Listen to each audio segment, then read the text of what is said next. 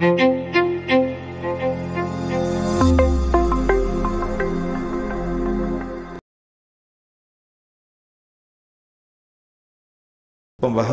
pada malam hari ini kita akan membahas sebuah kisah yang sangat menarik yang disebutkan dalam surah Taha di mana Allah Subhanahu wa taala menjelaskan dalam surah Taha tepatnya ayat 83 dan seterusnya tentang kisah bagaimana Bani Israel tersesat oleh seorang yang bernama Samiri pembuat patung yang terbuat dari emas kemudian hampir sebagian besar ada yang mengatakan sampai jumlahnya 70 ribu Bani Israel berpaling dari Tauhid dan menyembah patung ini Bagaimana kisahnya? Kita akan bercerita seputar Samiri dan patung sapi dari emas ini. Ma'asyiral muslimin rahimani wa rahimakumullah. Ketika Nabi Musa alaihi salatu wassalam berhasil menyelamatkan Bani Israel dari kepungan tentara Fir'aun laknatullah alaihim ketika itu Allah subhanahu wa ta'ala tenggelamkan Fir'aun karena kekufurannya kepada Allah setelah kemudian Nabi Nabiullah Musa alaihi salatu wassalam menyeberangkan Bani Israel dari Mesir menuju Palestina. Tetapi ketika sudah sampai di perbatasan Palestina tinggal masuk ke Baitul Maqdis Bani Israel ini tidak mau ikut. Karena Baitul Maqdis ketika itu dihuni oleh orang-orang Kan'aniun sehingga tidak mungkin masuk begitu saja kecuali dengan jihad ataupun perang. Lah Bani Israel tidak mau. Karena mereka adalah umat yang sangat pengecut. Sehingga kemudian mereka mengatakan kepada Musa idhab anta wa rabbuka faqatila heh Musa kau saja yang berangkat. Ajak saudaramu Harun sertakan Tuhanmu sana perang bertiga. Inna hahuna qaidin. Biar kami di sini nunggu-nunggu saja. Ini menunjukkan apa?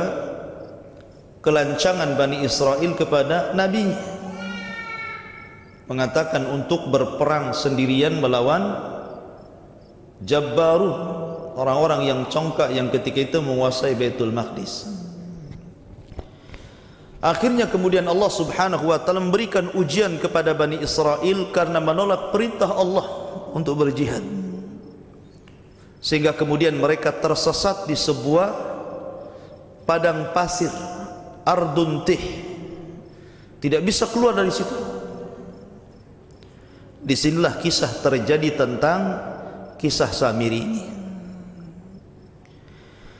ketika Allah subhanahu wa ta'ala menjanjikan kepada Musa untuk diberikan Taurat maka Musa alaihi salatu wassalam ketika itu mengajak orang-orang pilihannya. Maksudnya 70 orang orang-orang hebat, orang-orang pilihan, orang-orang soleh dari Bani Israel mengajak mereka untuk menemui Allah Subhanahu wa taala di Bukit Tur. Tetapi kemudian Nabi Musa alaihi salatu wassalam meninggalkan yang 70 orang ini dan lebih dulu sampai di Bukit Tur. Disitulah kemudian Allah Subhanahu wa taala berfirman, "Wa ma a'jalaka an qaumika ya Musa?" Mengapa engkau datang lebih cepat daripada kaum wahai Musa? Kenapa kau tidak sama-sama dengan 70 orang pilihanmu itu? maka qala Musa mengatakan hum ulai ala athari wa ajiltu ilaika rabbi litardah itulah mereka sedang menyusul aku dan aku bersegera kepadamu ya Rabb supaya aku mendapatkan keridhaanmu Musa sangat rindu kepada Allah sehingga cepat-cepat sehingga meninggalkan orang-orangnya kita tinggalkan cerita Musa dulu. Ketika Nabi Musa alaihi salatu wassalam dipanggil oleh Allah untuk mendapatkan Taurat, maka yang memimpin Bani Israel ketika itu adalah abang beliau namanya Harun. Harun itu bukan nabi.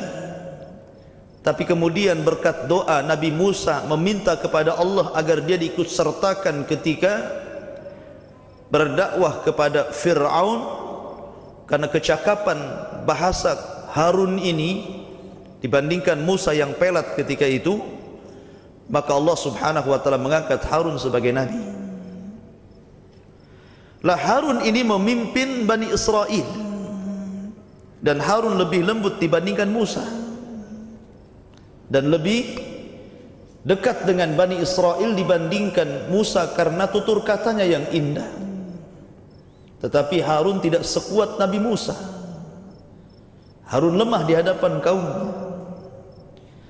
Lah disitulah ada salah seorang tokoh Bani Israel namanya Samiri. Salah satu tokoh Bani Israel namanya Samiri. Dia memiliki hati yang busuk. Orang munafiknya lah di zaman itu. Kalau di zaman Nabi sallallahu alaihi wasallam ada orang namanya Abdullah bin Ubay bin Salul tokoh munafik. Kalau di zaman Nabi Musa ada Samiri. Samiri inilah kemudian menyesatkan Bani Israel. Allah takdirkan Samiri ini melihat Jibril. Jadi ketika Jibril itu menenggelamkan Fir'aun Kemudian Jibril ini menunggang kuda dan Samiri ditakdirkan melihat kudanya Jibril. Jadi ketika kuda itu kakinya menginjak tanah, maka bekas injakannya itu tumbuh, tumbuh-tumbuhan.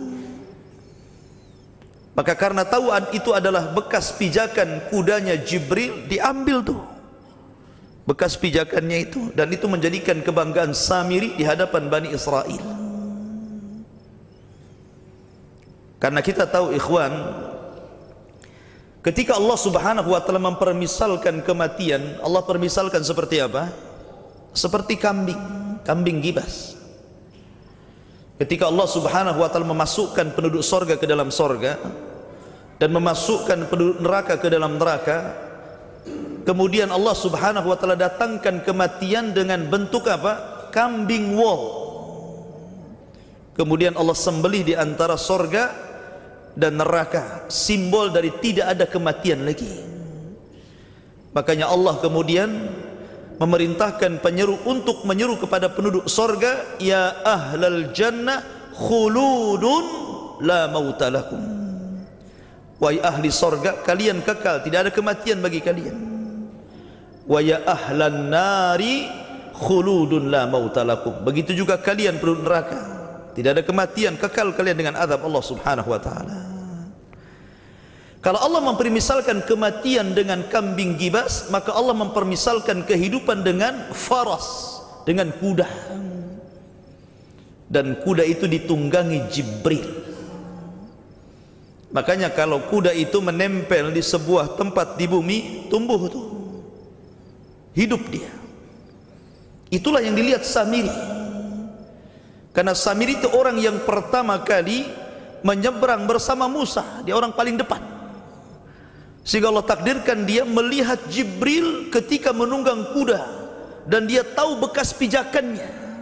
Diambil tuh bekas pijakannya. Kemudian disimpan. Lah ketika Nabi Musa alaihi salatu wassalam berangkat bersama 70 orang pilihan ke Bukit Tur untuk mendapatkan Taurat dan Bani Israel dipimpin oleh Harun alaihi salatu wassalam dia menciptakan fitnah di situ. Ketika Bani Israel merasa salah, bersalah gitu kan. Karena mereka telah mengambil emas-emasnya kaum Kibti, kaumnya Fir'aun. Karena sebelum mereka pergi. Hari itu sebagian mereka meminjam emas-emas dari kaumnya Fir'aun. Ada yang mengatakan sebagian sebagai hak mereka karena sudah bekerja mereka minta upah. Tapi ada yang mengatakan meminjam. Jadi banyak orang yang meminjam emas dari kaumnya Fir'aun ketika di Mesir.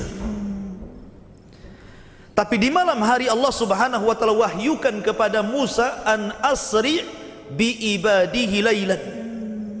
Agar Musa segera meninggalkan malam itu negeri Mesir. Lah orang-orang Musa ini Bani Israel belum sempat mengembalikan emas kepada kaumnya Fir'aun dibawa sampai ke Palestina sehingga mereka merasa bersalah dengan emas yang mereka bawa itu. Dari situlah kemudian dimanfaatkan oleh Samiri. Maka Samiri kemudian memerintahkan orang-orang yang membawa emas yang bukan haknya itu untuk dibakar saja. Akhirnya kemudian Samiri menggali lubang kemudian membakar seluruh emas-emas yang dibawa Bani Israel yang merupakan milik kaumnya Fir'aun yang ada di Mesir. Rupanya setelah dibakar emas itu sama Samiri dibentuk patung anak sapi. Dicetak gitu bahasa kita ini. Dimasukkan dicetak keluar patung anak sapi.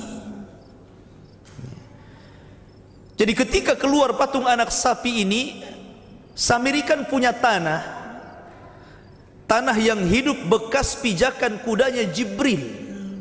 Dilempar tanah itu ke patung Samiri tiba-tiba hidup patung itu. Mengeluarkan suara. Tetapi tidak hidup sebagaimana layaknya sapi bisa berjalan. Tidak dia tidak hidup seutuhnya. Tetapi hidup hanya mengeluarkan suara sapi lahu khuar ada yang mengatakan menurut ahli tafsir bukan hidup tetapi Samiri membuat lubang di antara patung sapi itu apabila angin datang mengeluarkan suara. Tapi zahir Al-Quran nanti kita akan baca patung itu hidup dan bersuara. Dari itulah kemudian Samiri mengatakan bahwa Musa lupa. Jauh-jauh dia ketur Tuhannya ada di sini katanya. Nih Tuhannya maka 70 ribu Bani Israel sujud kepada patung sapi ini. Kemudian mereka murtad dari ajaran Musa. Masyurul muslimin yang dimuliakan Allah subhanahu wa ta'ala. Kemudian setelah Musa alaihi salatu wassalam pulang Membawa alwah papan Taurat. Satu-satunya kitab yang mulia yang diturunkan Allah Pertama kali adalah Taurat dan langsung ditulis Allah Subhanahu wa taala. Ketika dia datang ke kaumnya, marah dia. Biasanya Nabi Musa sabar dengan Bani Israel. Tapi untuk ini Musa tidak sabar, marah dia. Kenapa? Karena mereka sudah menyekutukan Allah Subhanahu wa taala. Udah ngerti toleransi lagi? Saking marahnya kemudian Musa melempar papan sampai pecah papan itu. Berkeping-keping sana sini pada dalam papan itu ada Taurat ada petunjuk Allah untuk Bani Israel. Dipecahkan sama Musa. Kemudian mendatangi Harun dijambak rambutnya ditarik janggutnya kemudian marah-marah. Tapi Harun mengatakan ya Musa mereka hendak membunuhku. Apa yang bisa kulakukan aku takut kalau aku layani mereka akan terjadi fitnah perpecahan di antara Bani Israel maka aku biarkan saja. Aku sudah berusaha mendakwai mereka. Akhirnya kemudian Musa memanggil Samiri.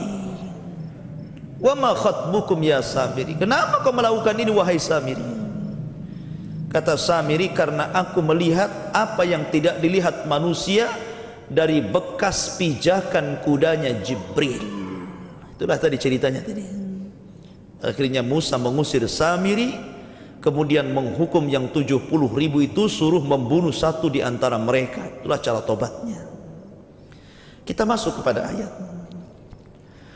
Dalam surah Toha disebutkan mulai dari ayat 83 antum yang membaca punya Quran kita baca.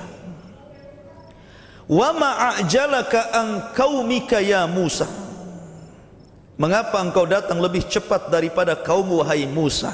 Artinya Musa meninggalkan 70 orang pilihan dan lebih dulu sampai di Bukit Tur. Maka Musa mengatakan qala hum ulai ala athari wa ajiltu ilaika rabbi litarda. Berkata Musa itulah mereka sedang menyusulku ya Rabb.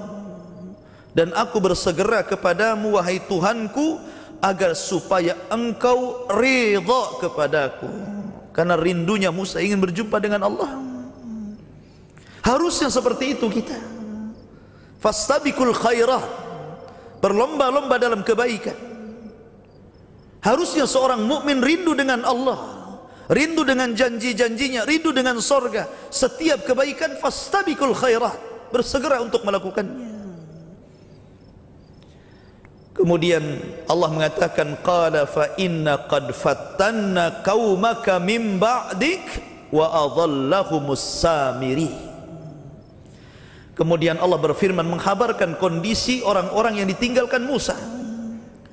Maka sesungguhnya kami telah menguji kaummu sesudah kamu tinggalkan wahai Musa dan mereka telah disesatkan oleh Samiri. Samiri salah satu tokoh orang Yahudi di zaman itu, munafik. Maka kemudian ketika Nabi Musa mendengar bahwa Allah Subhanahu wa taala memberitakan bahwa kaumnya disesatkan Samiri dan dia sudah 40 hari diturunkan Taurat kepadanya, maka dia segera pulang. Subhanallah ikhwan. Ditinggalkan 40 malam, 40 hari sesat orang. Tapi di zaman sekarang tidak perlu 40 hari ya. Pagi mukmin malam kafir.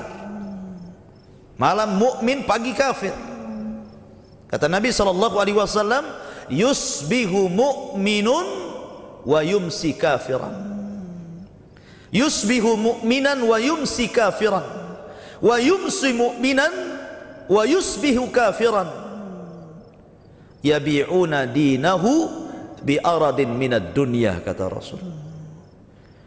Nanti di akhir zaman kata Rasul ada orang yang di pagi hari beriman, malamnya dia kafir.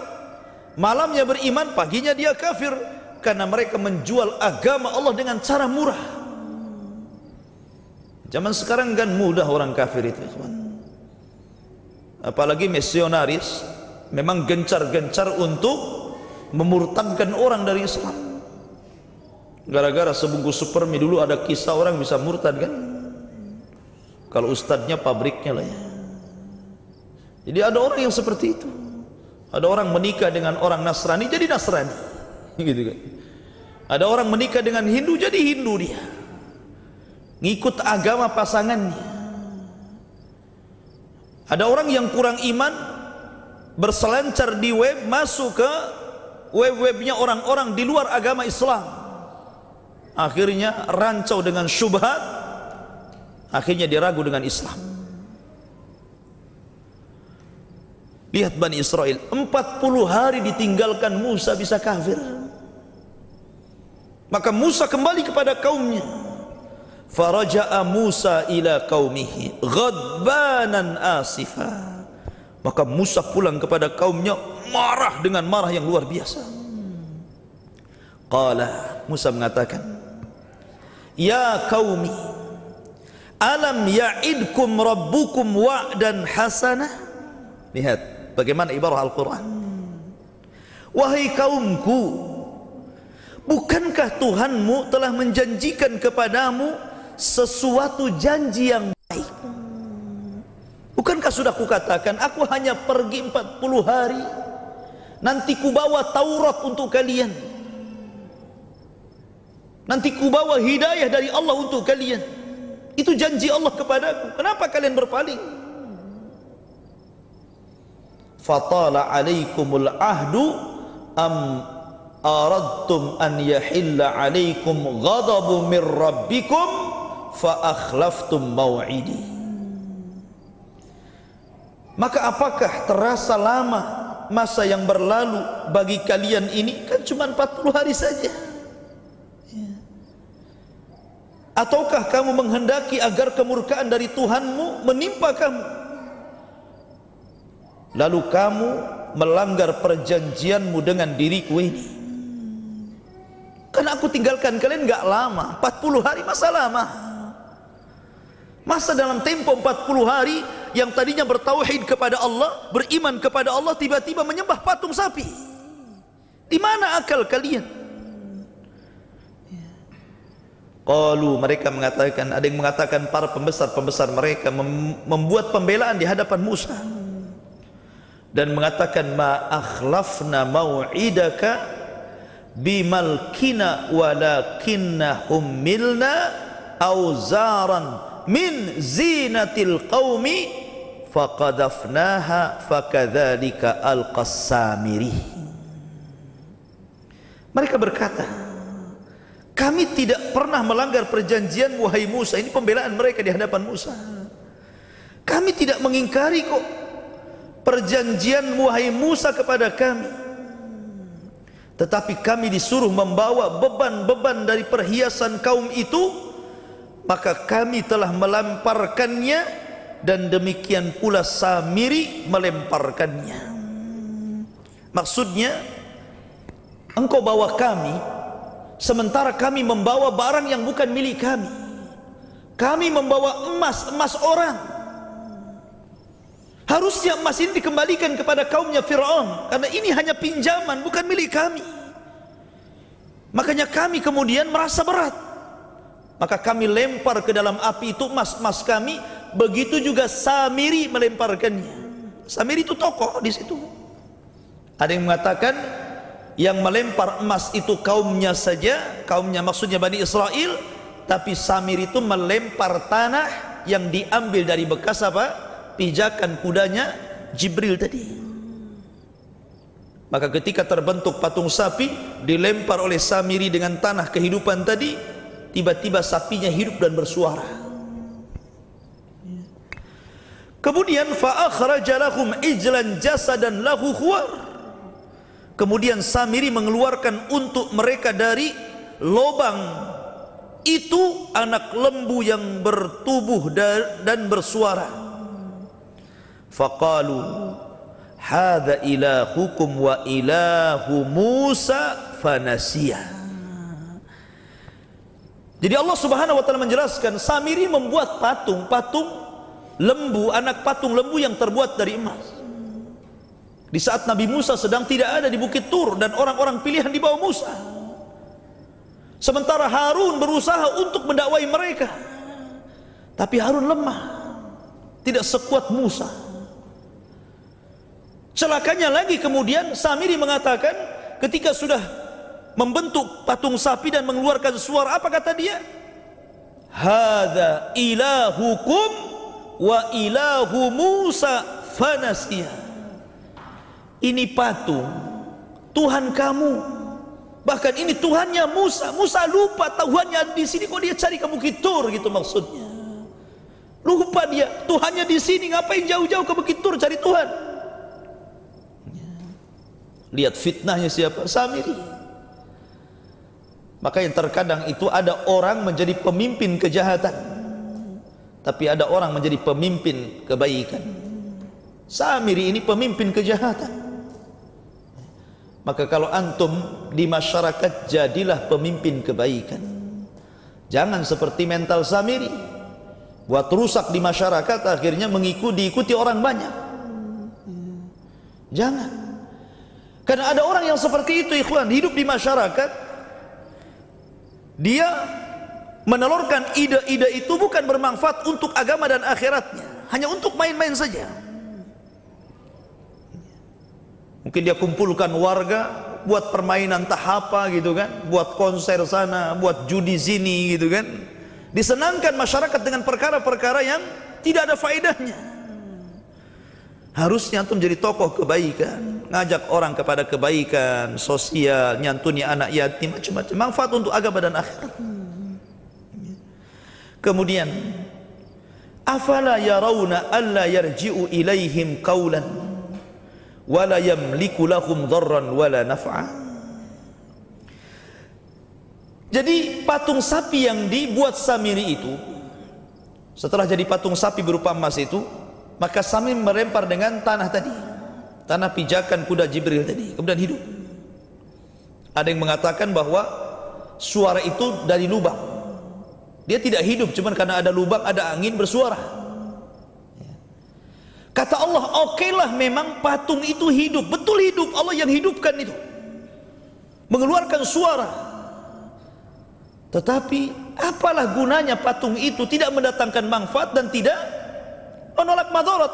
Makanya Allah mengatakan maka apakah mereka tidak memperhatikan bahwa patung anak lembu itu tidak dapat memberikan jawaban kepada mereka dan tidak dapat memberikan mudarat kepada mereka dan tidak pula membawa manfaat sama sekali anggaplah patung itu hidup. Ada nyawanya. Allah yang menghidupkannya. Tapi apa patung itu antum sembah? Dia tidak mendatangkan manfaat dan tidak menolak madarat. Patung saja. Gitu kan? Jadi Allah Subhanahu wa taala buat permisalan. Ini patung sapi enggak ada manfaatnya, jangan disembah.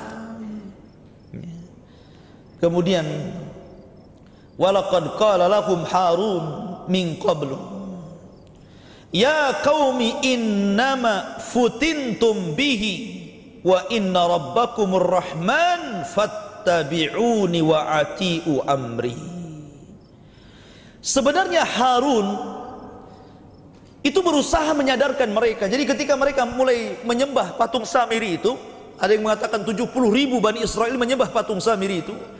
Nabi Harun berusaha menyadarkan itu karena dia sebagai wakil Musa masalahnya. Dia mengatakan dan sesungguhnya Harun telah berkata kepada mereka sebelumnya, "Hai kaumku, sesungguhnya kamu hanya memberi cobaan dengan anak lembu itu. Dan sesungguhnya Tuhanmu adalah Ar-Rahman." yang maha pemurah. Maka ikutilah aku dan taatilah perintahku aku ini seorang nabi. Tuhanmu itu bukan itu gitu maksudnya. Tuhanmu itu Ar-Rahman la ilaha illallah. Tetapi apa jawabannya? Qalu mereka mengatakan lan nabraha alaihi akifina hatta yarji'a ilaina Musa. Mereka mengatakan kami akan tetap menyembah patung ini sampai Musa kembali kepada kami. Karena ketika itu ada syaitan dalam riwayat ada syaitan menjelma orang menjelma orang kemudian menjadi provokator di tengah-tengah Bani Israel. Menuduh bahwa Musa itu meninggalkan Bani Israel dan kabur. Enggak enggak kuat dengan kalian maka dia kabur. Gitu loh. Makanya makin kuat mereka itu kan untuk menyembah apa? Menyembah patung karena enggak mungkin Musa balik lagi. Tapi mereka mengatakan kami akan tetap menyembah patung anak lembu ini sampai Musa kembali. Bahkan Harun mengatakan ketika itu berusaha kan supaya kembali mendakwahkan tauhid kembali kepada Allah tapi memang tidak semua manusia itu kalau diajak kepada tauhid itu mau. Dan itu akan berlaku dari zaman ke zaman sampai hari ini. Sampai hari ini antum dakwahkan tauhid di masyarakat, belum tentu orang menerima dakwah antum. Karena masyarakat ini masih keropos dengan akidah tauhid. Masih banyak melakukan kesyirikan, masih suka datang ke dukun, masih suka datang ke paranormal, masih suka nyimpan-nyimpan jimat, masih percaya kepada tangkal-tangkal dan begitu seterusnya. Kalau antum kemudian dakwai perkara itu, mereka tolak tuh.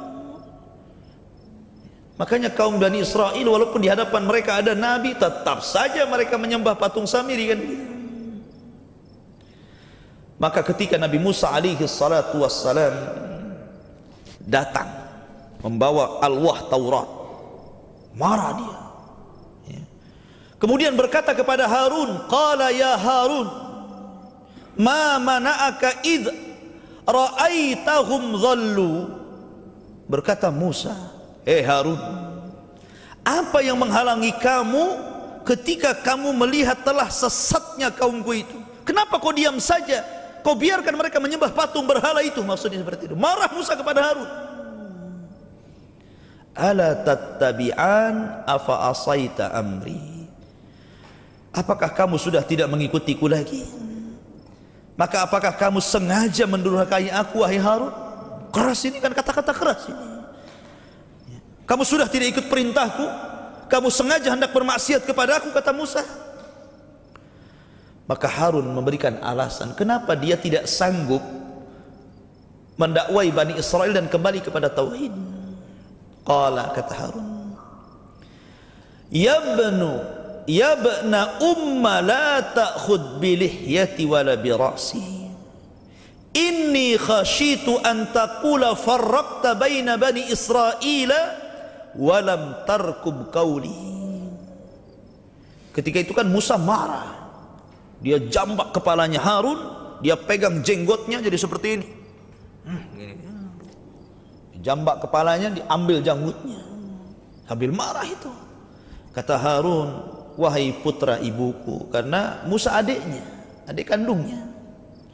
Wahai putra ibuku janganlah kamu pegang janggutku dan jangan pula kau pegang kepalaku.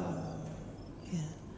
sesungguhnya aku khawatir bahwa kamu akan berkata kepadaku kamu telah memecah belah Bani Israel dan kamu tidak memelihara amanahku. Nabi Musa memberikan alasan bukan aku tidak berusaha aku sudah berusaha semampuku. Tapi inilah usahaku. Sampai-sampai Harun mengatakan kadu an yaktuluni hampir-hampir mereka membunuhku kata Harun lalu apa yang bisa aku lakukan Maka dari situ kemudian Musa mulai agak tenang. Kemudian mencari sumber fitnahnya siapa di sini. Ternyata sumber fitnahnya siapa?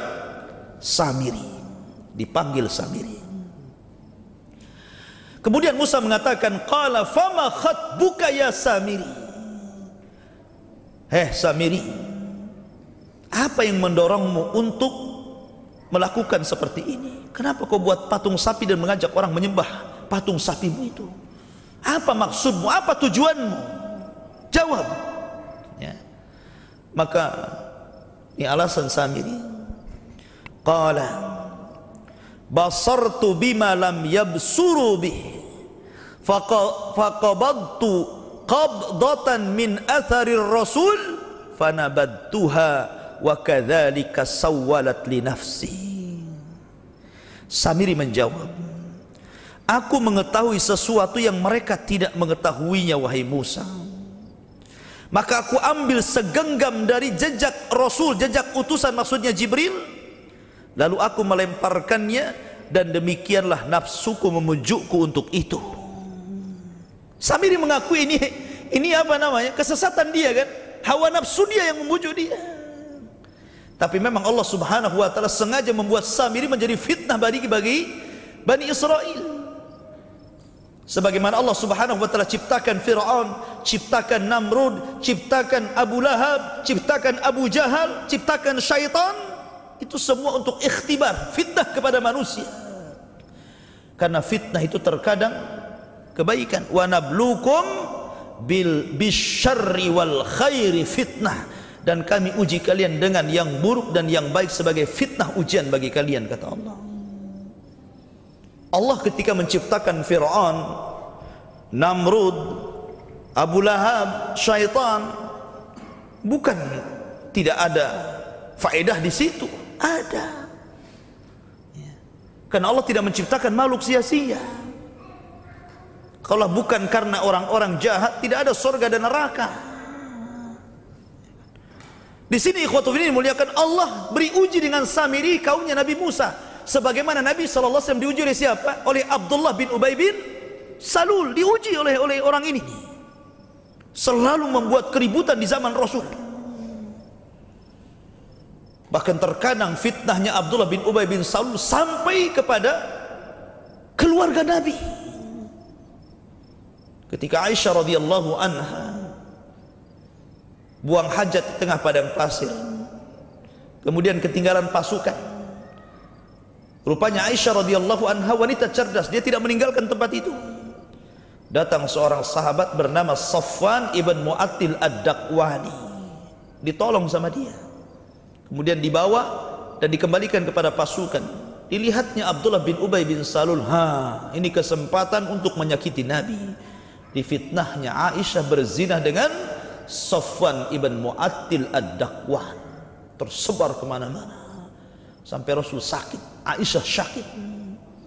Dibuat stres sama siapa? Abdullah bin Ubay bin Salul. Lah kalau di zaman Bani Israel oleh si Samir ini. Dari sini menunjukkan bahwa di tengah-tengah orang yang baik pasti ada orang jahat. Di mana saja pasti ada orang jahat. Antum bekerja di perusahaan pasti ada yang hasad sama antum. Antum bekerja di pasar ada juga di situ yang hasad sama antum. Antar ustad pun ada yang hasad saling menjatuhkan satu dengan yang lainnya. Antar pengusaha juga sama. Di mana ada orang baik ada orang jahat di situ. Kemudian Nabi Musa mengatakan qala fadhhab fa inna laka fil hayati an taqula la misasa wa inna laka maw'idan lan tukhlafahu. Berkata Musa pergi kau sendiri. Maka sesungguhnya bagimu di dalam kehidupan dunia ini hanya dapat mengatakan janganlah menyentuh aku dan sesungguhnya bagimu hukuman di akhirat yang kamu sekali-kali tidak dapat menghindarinya. Ada yang mengatakan sesungguhnya Allah telah membuat sebuah janji kepadamu di akhir zaman. Artinya Samiri akan dikeluarkan di akhir zaman sehingga ada sebagian ulama yang mengatakan Samiri itu adalah Dajjal.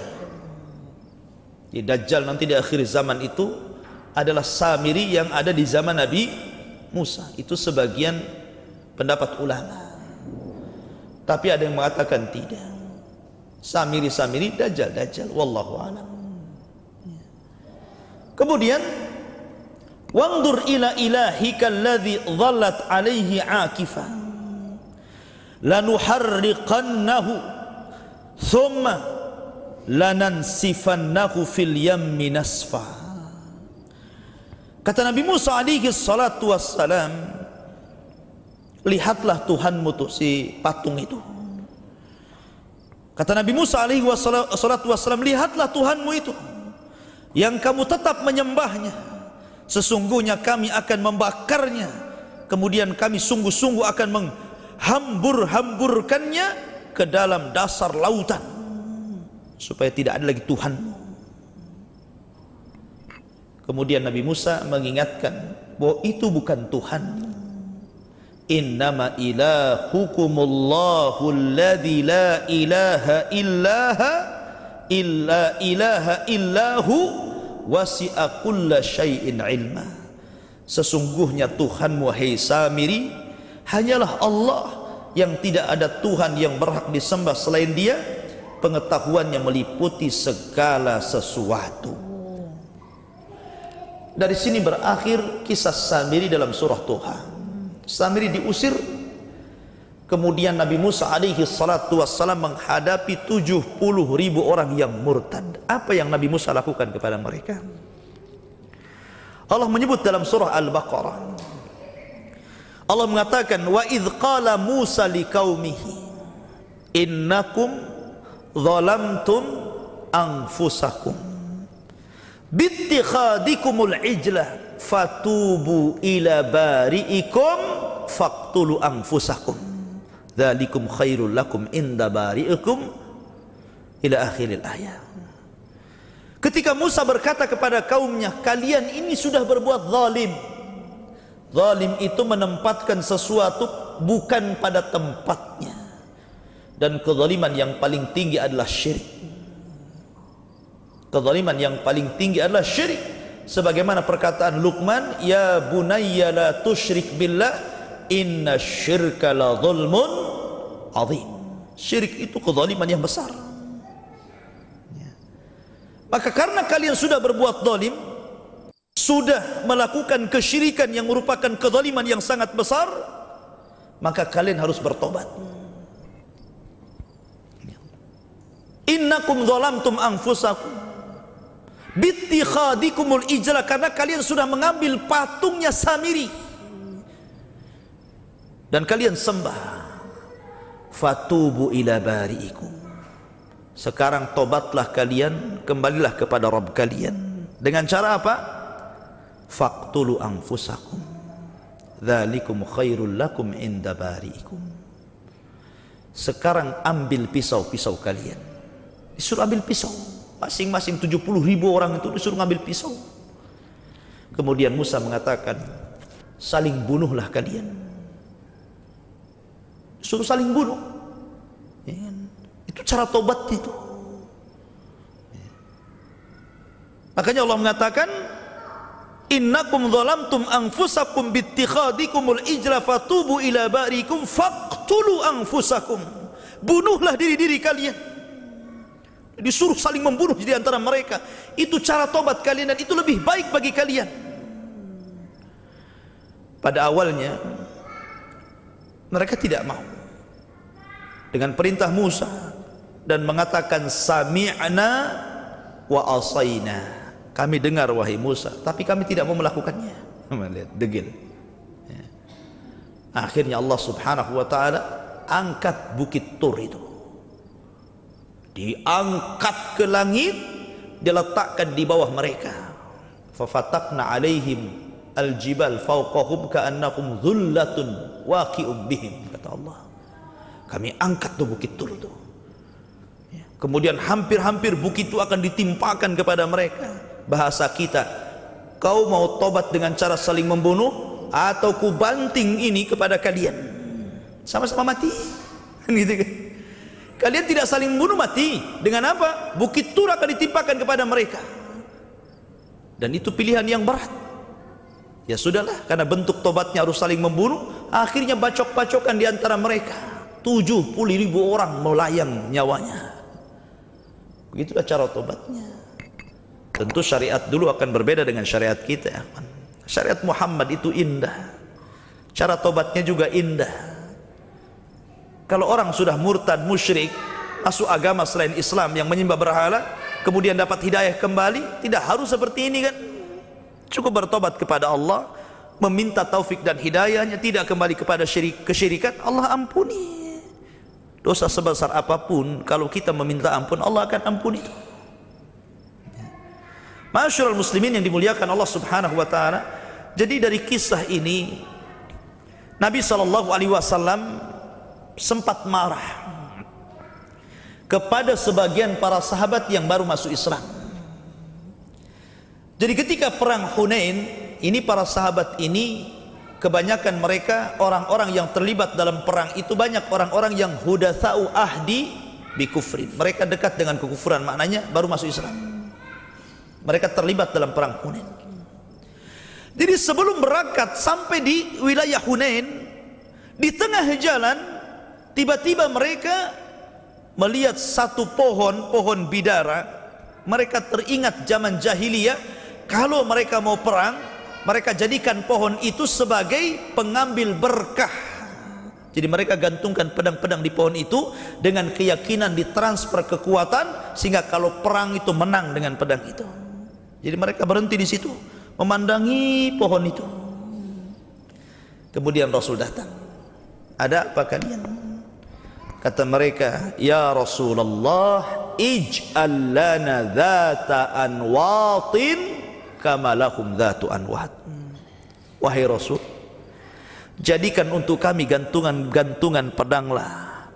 Sebagaimana mereka orang-orang musyrik itu punya tempat-tempat gantungan pedang untuk diambil berkahnya. Ho marah nabi.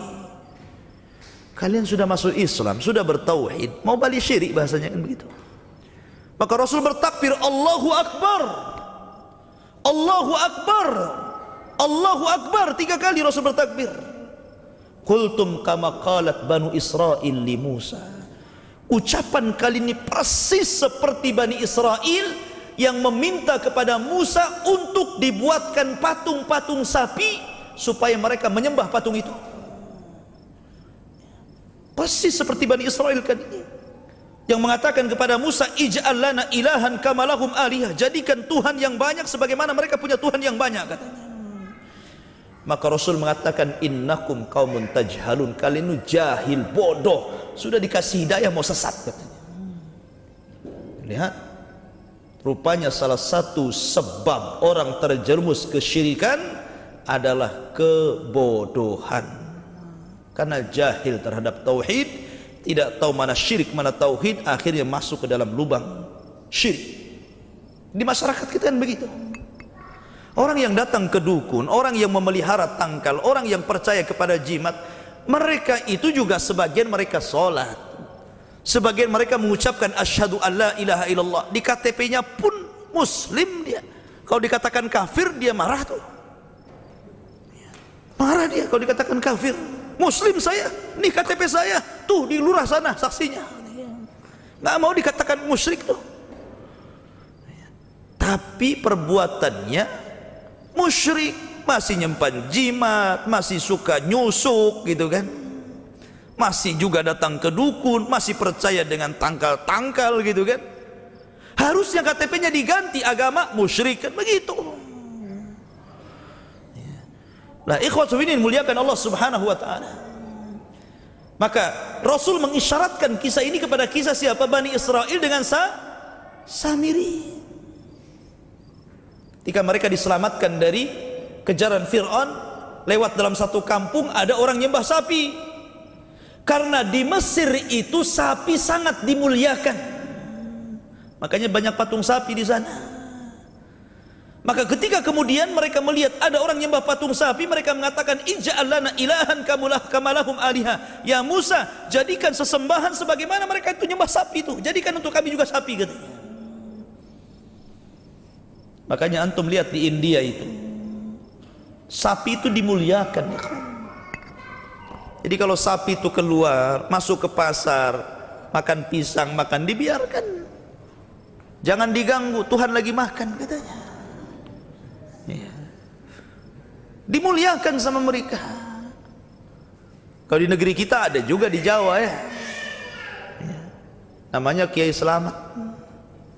Itu kalau Asyura keluar sampai banyak orang Islam tabarruk di situ. Sampai kekotorannya diambil.